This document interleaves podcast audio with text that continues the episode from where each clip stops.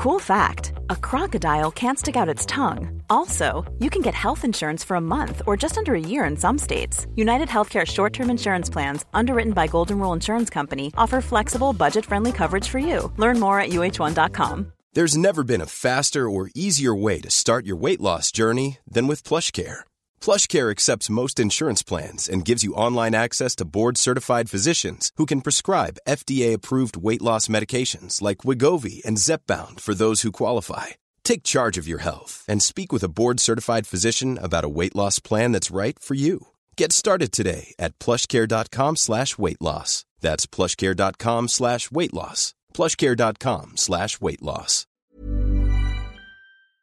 Hello. I'm Doctor Kat Jarman. Welcome to today's episode of Gone Medieval by History Hit.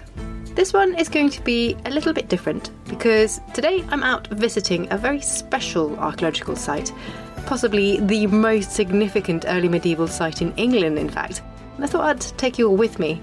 The place I've come to is none other than Sutton Hoo in Suffolk, home to the very famous Anglo-Saxon burial grounds that were made even more famous by the recent film The Dig. The site has a number of large burial mounds, and in the nineteen thirties, some of these were excavated for the first time, including Mound one, which contained the spectacular ship grave dating to the early seventh century, along with a burial chamber filled with lavish grave goods, including a helmet, and artefacts of precious metals, including many that were imported from distant lands. I've come to Sutton Hoo today to find out more about the site because, embarrassingly, I actually haven't been here before, but also to hear about a new and very ambitious project to reconstruct a full-scale model of the ship that was found in Mound one. The person I'm here to meet is Professor Martin Carver from the University of York, because Martin really is the ultimate Sutton Hoo expert, as he directed excavations here between nineteen eighty-three and nineteen ninety-two, and he has written several books about the site. He's also the director of the Saxon Ship Company, the organisation that's now making the replica ship. It's quite chilly out here today, so wrap up warm and come along on Martin's tour. Right, so now we've come to Sutton Hoo itself, so I'm so delighted to be here with you, Martin. And can you just describe to our listeners, what are we standing on top of right now? This is the most famous mound at Sutton Hoo. It's not the only one, but it's the most famous one. This is Mound one, excavated in nineteen thirty-nine, famously by Basil Brown, as seen in the movies. And uh, we are looking at the oval shape of the mound as it was when he dug it in nineteen thirty-nine. And the area of the ship is marked out with a sort of pointy bit at each end. And you can see from that that the ship is not equally covered by the mound. In fact, part of the mound nearest the river has been largely removed by ploughing. So the burial chamber was off on one side, and in this burial chamber they found all these marvellous things, laid out in quite a meaningful way, I believe, with the regalia at one end and then the coffin in the middle and then the cooking, the sort of kitchen end for making feasts, the other. So it's like a tableau which seems to say something about the person, very rich person, and somebody has devised this burial to show some of the objects. And uh, we can imagine that these were shown because the roof of the chamber was put in at the end, as put in afterwards. So there was a time when you could walk round in the seventh century and see the burial. And you can imagine the parents explaining to the children what they were looking at, and they would look at some of the finds. That's the sword which he took on such and such an expedition. That's the shield. That was a gift from so-and-so. If you like, it was like a mini biography in artifacts. And so I, that's why I think these burials are not just what the person owned, but were much more about what somebody was trying to say about him, almost like an obituary. And I think the person that probably created this was his widow. We don't know her name, but she was quite a famous person and appears in Venerable Bede's history. We came and excavated here much later, in the eighties, and tried to explore the whole burial ground. So from where we're standing, you can see mounds in front and to the side and behind us, they're all different sizes. And so when I started, what I wanted to try and do was to find what story the cemetery was telling. I didn't make an assumption that these were all kings or anything like that. I realised that because they're different sizes, they're probably all of a different status and so on. And so we selectively took a strip, north, south and east, west, over the burial ground and dug the mounds that came up in those areas and deliberately chose the mounds that had already been dug, which might sound rather silly. But in fact, it was because I wanted to do the minimum amount of damage and get the maximum amount of history. And that meant not plunging into things that we didn't know much about. But uh, we knew that Mound two, Mound five, six, seven, they'd all been dug before. They'd got holes in the top where people had dug. And in fact, we found that there'd been a dig in the early seventeenth century, very comprehensive, in pits, big pits. And then there'd been one another lot in the nineteenth century. They dug trenches. They dug quite uh, long trenches through the mounds. And when we excavated Mound seven, we found the steps cut in the side where the antiquary could come after lunch and then go and see what good things the uh, earth had thrown up. It's an archaeology uh, of the archaeology. Well, it was the archaeology of the archaeology, and really interesting as well. And we come to thirty-eight, thirty-nine, there's Basil Brown digging. And then he also dug trenches, and we dug in a different way again, according to the age we lived in then. And now, of course, they're doing even more exciting things with much better equipment than we had, and finding lots. So there's a lot to tell. Uh, Sutton Hoo's got a lot to tell us still. Now, one thing that we mentioned just as we were walking in here is that we are now standing on top of the most famous mound, so Mound one. Yeah. But that's not the only one, as you've said, but it's also not from the only period. And this actually is a cemetery that was used for really quite a long period of time. So it's not just one little moment in time, it's mm. much longer than that. Can you say something about those other cemeteries? Yes, there are three cemeteries. One is where Missus Tranmer's house is now. And that's um, a sixth century, more conventional type of cemetery, furnished cremations as well. But they also have a very interesting burial rite where the cremations are buried in a bronze bucket. And that looks towards the first of the burials in the Royal Burial Ground, Cemetery Number Two, where we're standing now. And that starts with cremation mounds, cremations under mounds, and they are using bronze buckets. They're buried with uh, animal remains as well, and playing pieces and, and those kinds of things. So now we've arrived at something like the late sixth, early seventh century. And then there was Mound seventeen, famous mound. It's quite a small one, difficult to find, but we found it. And that had a young man and a horse buried in adjacent graves. And the young man had a sword and a shield and a bucket and so on. And the horse had a nice bridle with gilt strap ends and a very nice snaffle bit as well. So that was a lovely find. And then two ship burials, not one, but two. And the first one was under Mound two, and the ship was buried on top of the chamber. So the man was lying in a chamber underground, and then the ship had been sort of dragged on top of it. And then Mound one, the famous one, where the person was buried in a chamber inside the ship. And then there were others that came into our sample area, and they were young people buried with a small amount of jewellery. And then best of all, there was a woman buried in Mound fourteen. And Mound fourteen had been really wrecked by the tomb robbers. They dug it quite wildly anyway, but they'd also dug it during a thunderstorm, apparently, because they were treading in all the bits into the silt in the bottom.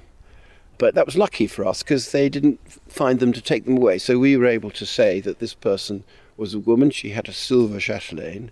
That's like a bunch of keys, which is a sign of high status.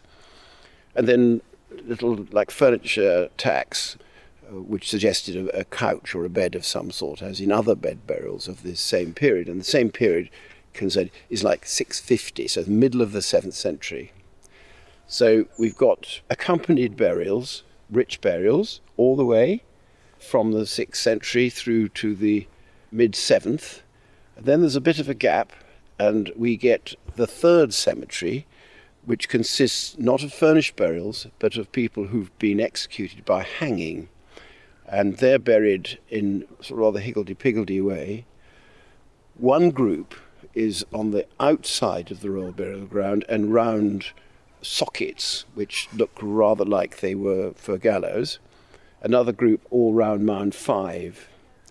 And uh, we've um, included these in the Sutton Hoo story because they're really part of what happened afterwards. They're radiocarbon dated to the eighth to tenth century. So the time of the Christian kings, or the time of the Vikings, come to that. So, you know, there are explanations which we're not quite able to be absolutely firm about, but, but nevertheless they, they seem quite suggestive. So the story of the Sutton Hoo burial ground is also the story of East Anglia in a way. It's able to stretch what we knew before, and it doesn't close the book. It really just opens new things that people want to know now, and that's why work's still going on here. So really people are, have been engaging with it for quite a long time, just both from that period itself and also ongoing in, the, in, the, in more recent times. But the one thing I want to talk to you about as well, while we're here, which leads into the next project that you're working on yeah. at the moment, it's got to do with the location. Yes. And this, I think, really only makes sense if you come here to see it. Because we are standing up on a, on a promontory, and as you walk towards the cemetery, you can really see down that hill, and you can see down towards the river. To say something about that location, the geography of this, and why that was important. Just to avoid disappointment, uh, there are two places you can see the river clearly from the Royal Burial Ground. One is the top of Mound two, and the other is the top of the tower, which the National Trusts have built, and that's actually built so you can take in the whole of the burial ground. But if you turn around and look the other way, you see the river. And the river is very important in the location of this burial ground.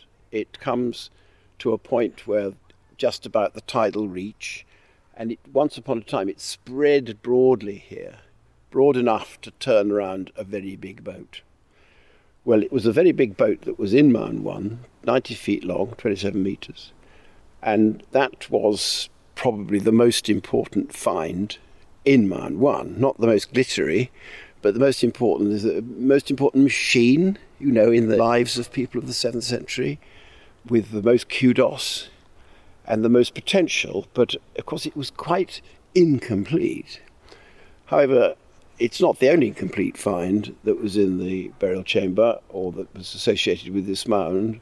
And the burial chamber contained, for example, a hundred or so fragments of the helmet, and the helmet's been reconstructed. So there is a logic in wanting to reconstruct the boat, and that's what we're doing at the moment. And that's actually happening just a few miles from here, isn't it? Yes, it's just happening across the river from here in Woodbridge, and we are lucky enough to have got the use of a former yacht building establishment with a magnificently huge shed called the Long Shed, and it's long enough to build a twenty-seven metre long boat in, and that's what's happening. We've just really started. The keel's going to be laid this week, or joined together this week, and then we'll start putting the strakes on, and they've got to be held together with iron rivets, which is what the original ship was, nails with roves sealing them. So we've got to find four thousand of those. We've got to make four thousand of those rivets. So we think we'll have it built in a couple of years, and then we're going to take it on trials, and those trials will be mainly rowing trials to start with. Yes, and that's the key point. But let's go and have a look at the progress of the ship down at the site itself. Okay.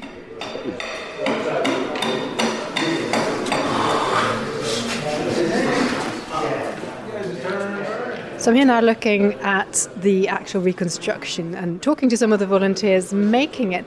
Can you just explain to me what it is you're doing right now?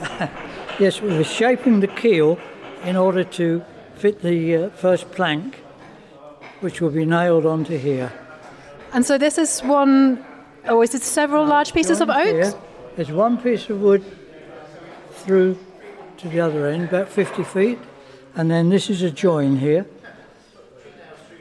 and it goes up there, and there will be another join to the top there to bring it up to that height. And you're using just simple axes, simple... simple axes, yes. And is it sort of something that anybody actually really knows how to do, or are you learning as you're doing it? I'm learning how to do it. I've not worked with wood before, so... And is it going well so far? Going very well. Fantastic. I mean, it looks so brilliant. And what's the next step then? So once you've got the keel in place, you're going to put the planks on the yeah, sides? The first plank will go either side. That's called the garboard.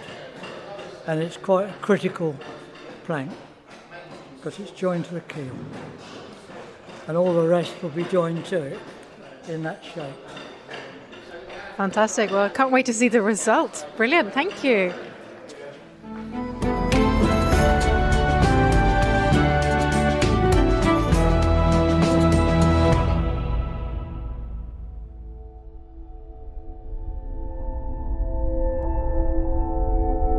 Sing, Muses. Sing to me a history of Olympus and the deathless gods who govern earth, sea, and sky. That is Zeus's command. It's The Ancients from History Hit. I'm Tristan Hughes, your host, and every month on the podcast we're taking a deep dive into the Olympian gods. None of them are as simple or as single-faceted as we've kind of reduced them to in our heads when we think about the gods of the pantheon who do one thing each. With world-leading experts, we'll be telling the dramatic story of who they are. Aphrodite was the goddess of love and sex and passion, and specifically she was considered often to be love itself. Their myths and their meanings. Hephaestus was already there, and that he split Zeus's head with an axe in order to liberate Athena from Zeus's head. And how they've influenced the course of history. Imagine ourselves back in the footsteps of people who are trying to explain and understand a world around them. A world which is not fair or just. That gets us into absolute key facet of how to understand the ancient Greek gods, which is that they are not good people. Join us as we explore some of the most fascinating deities history has ever known. Listen and follow on The Ancients from History Hit, wherever you get your podcasts.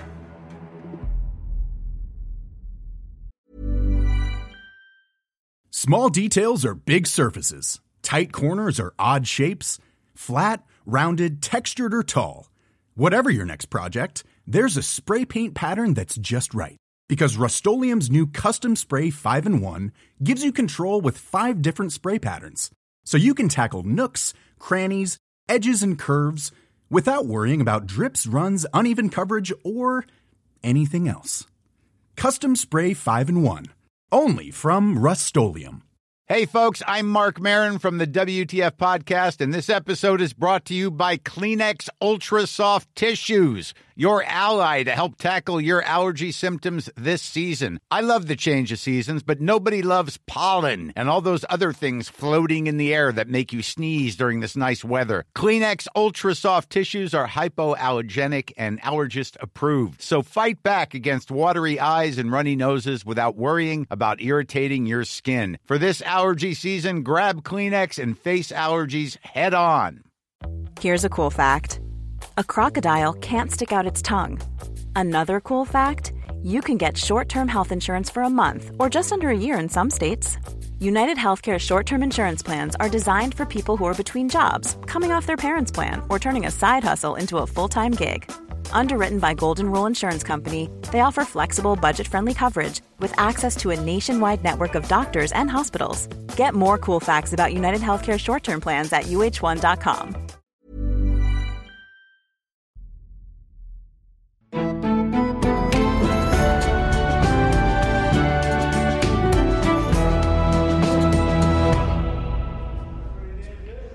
Okay, Martin, so we've now come down from Sutton Hoo, we've gone across the river and we've come down into Woodbridge, so we're right on the river now, and we come into the long shed where there's something quite extraordinary, which is the work in progress on the reconstruction on the ship from Mound one. And you're the director of the Saxon Ship Company in charge of this project, essentially. So tell me exactly what's going on here. What's going on here is that we're building the ship in a shed. The shed is like a sort of hangar, really, and it's forty metres long. And we can see so far the sort of snake-like form of the keel. In other words, the lowest piece of wood in the ship, made of solid oak, made of oak trees that have been split and then lovingly trimmed and trimmed and trimmed with an axe until they gradually get the shape that's needed for the very bottom timber of the ship. And that's in this lovely, rich oak, almost like a piece of furniture because it's so beautifully finished. And then on top, by total contrast, there are plywood formers, moulds they're called, which show what the shape is going to be. And that helps the shipwright with the next phase, which is to attach planks to the flanges which are on top of the keel. You can see here, these flanges sort of come out. They're all one piece of wood, but they come out. And then they've got to be joined with rivets, which is a nail and a rove, a diamond shaped, rhomboid-shaped rove, which slips over the top. So it's like they're clenching these two together. And uh, so the first one you put on is the lowest of the planks. It's called the strake. So the lowest strake, the garboard strake, is put all the way along. And then the next one has to be added to that, and then the next one, and then the next one. So these are, they gradually grow into the shape of a boat through the months as uh, they are fastened with the rivets. So some four thousand rivets go into joining the long planks of the nine lots of strakes, building up to the top of the shape. And then when that's done, we will be putting the gunwales on. That's the piece of wood that goes along the top of the sides of the boat. And the gunwale also carries the tholes, which is another piece of wood, thorn-shaped piece of wood, against which you pull the oars. And then you have a colossal rowing boat. And as you see, it's huge. And it doesn't look as though it could possibly row anywhere. But with enough people, and this could be forty, it could be twenty-eight. There's, there's, the experiments are going to to see what we can do. And with that number of crew and uh, the boat in its final form, it'll be taken through the hangar door here, which is a little slipway is presented almost immediately, and it'll be down that slipway and into the River Deben at high tide. And the year will be twenty twenty-four, I hope. Okay, so this is really quite immense in so many different ways, both in the size and scale of it, in the amount of effort that's going to go into this. And it's a long-term project. You're talking another three years or so to get it done. Yes, to get it built, yes. And the question then, of course, is why are you doing this? I mean, I can see it's an interesting project. This is going to yeah. be a beautiful thing, but I know that there's an actual research agenda behind this, isn't there? It's not just yes. a fun project. Why are you doing this? Yes, I think we can isolate a number of reasons. The first obvious one is that we want to know more what it was like being in the seventh century, at the time when they buried the ship and erected its chamber and put all those treasures in it and did all the things that we know about Sutton Hoo and are staggered by it in many ways. So that's just a little window on it, this grave. Well, it's a big grave, but it's a little window on it. So you want to know more about that world. But why a ship? So the ship was the biggest artifact, if I can put it that way, in the grave. A grave had many other finds in, some of them of incomparable beauty. And this um, ship was the most important machine, I think, in the lives of seventh century English. It took them on the rivers, it took them on the sea.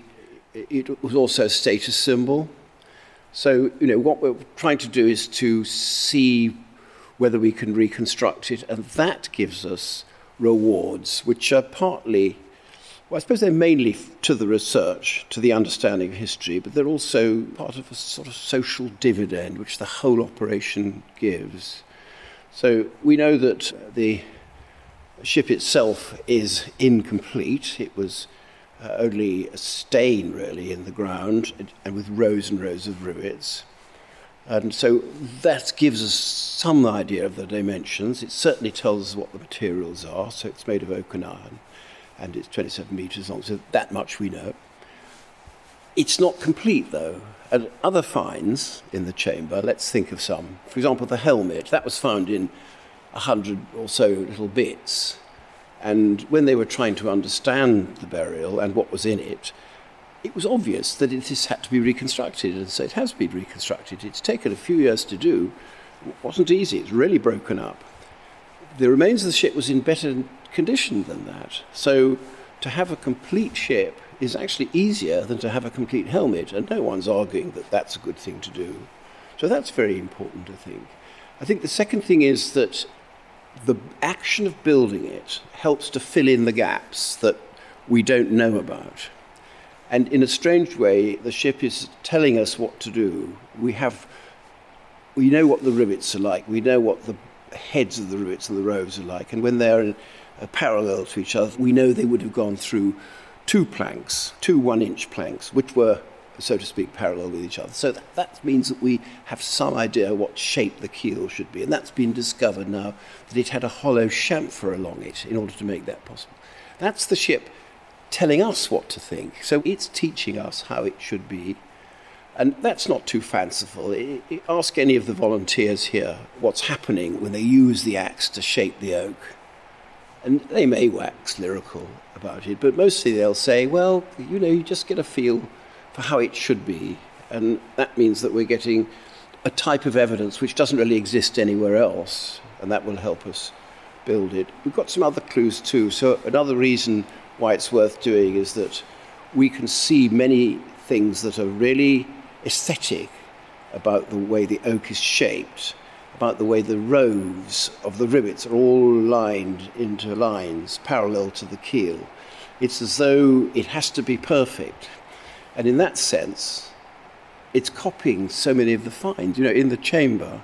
Think of that metalwork and also the textiles with sort of worsted finish, diagonal twills and so on. Amazing, really beautiful. Why would the ship be less beautiful than that? So although it's extremely big, it'll also be, I think, aesthetically satisfying. So I think those are some of the reasons which we believe it's really important, but obviously, deep down, there's a research need here. We don't know what was happening in the most important factor of the history of the area of Northwest Europe, which is how did people get about and what could they do? Did they have sails? How did they navigate? There is information here, but it isn't yet complete enough. We'd like the information to be so complete that you could easily write a novel about it without having to make anything up. That would be super, except the story, make that up if you like. But we want to provide the, all the props. So I think that's where we're going, and we know that there are lots of examples, or not lots, but some examples, mainly in Scandinavia, of buried ships. And uh, they seem to be in a sort of evolutionary sequence from rowing boats through to ones that might have sailed, ones, ones that definitely sailed, and, one, and they get bigger with time. Fantastic. And they need to... Maybe they can tack, maybe they can't. There's so many things to discover, and that can be discovered by experiment. What we're going to do is to row our boat. We're first of all going to see how hard it is to get forty people to row together. And if you go out rowing with my family, to get four people to row together is an extreme achievement. The idea of forty, mind boggles. But of course that's what has to happen. They have to be beautifully in time. And, you know, that's part of the learning process as well, definitely. And so we're also going to do what rowing boats do best, in other words, travel the lakes and the rivers. And we thought we'd do some adventures, starting at Woodbridge and, and going down the Deben, out into the sea and then round the corner and up the Thames, for example. Now, these are, that's a place we know, seventh century Angles would have gone, and then instead of turning right we turn north instead for the second route, and that takes us up to the Trent, and then at the top of the Trent, well, it takes us to the Humber. We go to the Humber, then we go to the Trent, and at that point that's where lots of battles have been between the East Angles and the Mercians, so they were definitely there, and the ship was the way to go because uh, you're safe until you get there. You can see the advantage. Uh, and then we probably go up to Jarrow because that's where Venerable Bede lived, and um, the historian of the seventh and eighth century. And that somehow helps put our drama into its proper framework. I think when we do that, we're going to learn so much about not only uh, river travel, but also the state of our rivers today and whether they are being looked after, whether motorboats are doing them a lot of harm, whether we're going to have a different view of the countryside by being in a boat and looking sideways just over the bank. We're going to use place names to see the sort of places alongside the river which should have had early English or later Scandinavian presence, and then we're going to see how easy it is to travel. How many hours can you row before you need a rest? Do we need a reserve crew? Where would we stay and spend the night? All that, I think, is going to be a great adventure and a relatively safe one because we're in the river rather than in the ocean. I think that's going to show people that rowing is a really important way of getting about. It's not just waiting for the sail. It's you're pretty busy with your boats of all sizes, lots of different sizes of boats. They're all sculling about the creeks. Yeah, a little coastal travel, of course, in sight of land and uh, using the rivers as the, the motorways of the age. I think that's going to bring the whole thing to life in a very important way. I mean, it's a, such a wonderfully ambitious project, isn't it? And I think it's going to add to knowledge in so many different ways. And obviously, it's as we just said, it's, it's quite a long-term project. If people want to follow it, how can they see the progress? Can they come in here? Can they come to visit here in Woodbridge? Yes, the ship shed, where we are now, it's got a place for visitors to come and see what's going on. We have open days. If you can't get to Woodbridge, we have a website, which is saxon ship dot org, and that has a newsletter every month saying what we've been doing. You can certainly help us build the ship. We asked people to help us with the provision of oak, and the farmers of Suffolk have been absolutely wonderful, and they've given us whole oak trees to work with, which is fantastic. Now we've got to put the planks on. We're going to need four thousand rivets, and each of those rivets um, you know, has to be hand-forged. We can get the metal, but we have to hand-forge them. So that's going to cost a fair bit, and uh, we're asking people to invest in rivets, and uh, we're in with they're about twenty pounds each from memory. That's on the website anyway. So you'd be an investor in the boat. A bit of the boat would depend on your gift. And then we'd also having to have about eighty oars, so that's forty plus forty. So we've got enough, you know, to break a few and lose a few. And then there are one thousand pounds to sponsor. And then you've got your oar and you can put your name on it. And so you can help the boat be propelled by doing that. And that's really how we get money. We do apply to charitable bodies as well to say, would you like to help us? We've got a very small group of paid staff. I think we've got four professionals and sixty-five volunteers. So we also love volunteers, especially if they can come from not too far away, so they can be here three or four times a week. We teach them how to hold an axe and how to work it. They get passionate about trimming oak. They'll do it all day long. And it is fascinating. I mean, wood is such wonderful stuff to work with. And if you think that when you've worked it, you're then dressing it with linseed oil and pitch and things like that, and makes this wonderful smell. So the whole atmosphere in the shed. I think we've got some tar and pitch right next to us now, haven't we? They can smell that quite strongly. It's definitely a great atmosphere. Okay, so people can help. People can. I think the rivet's a great Christmas present of sponsorship, isn't it? If you've always wanted to be an early medieval shipwright, you can come and help yeah, volunteer. Yeah, we give you perhaps a little certificate to say you bought a rivet. It's got your name on it, and uh, that means that you've helped put the ship in the water. Fantastic. Martin, it's been so brilliant to come here and see it. So thank you so much for showing me around and for sharing it with our Gone Medieval listeners. Thank you so much for coming. And if you want to go and find out more, do have a look at that website. We're going to get out of this rain that's bombarding the tin roof of the shed, so I don't know if you can actually hear anything. But do check out the ship and follow it over the next three years. This has been an episode of Gone Medieval by History Hit. Today, recorded from Sutton Hoo and Woodbridge. Please remember to subscribe to the podcast if you haven't already, and stay tuned for our next episode, which will be up on Saturday with Matt Lewis and mine next Tuesday.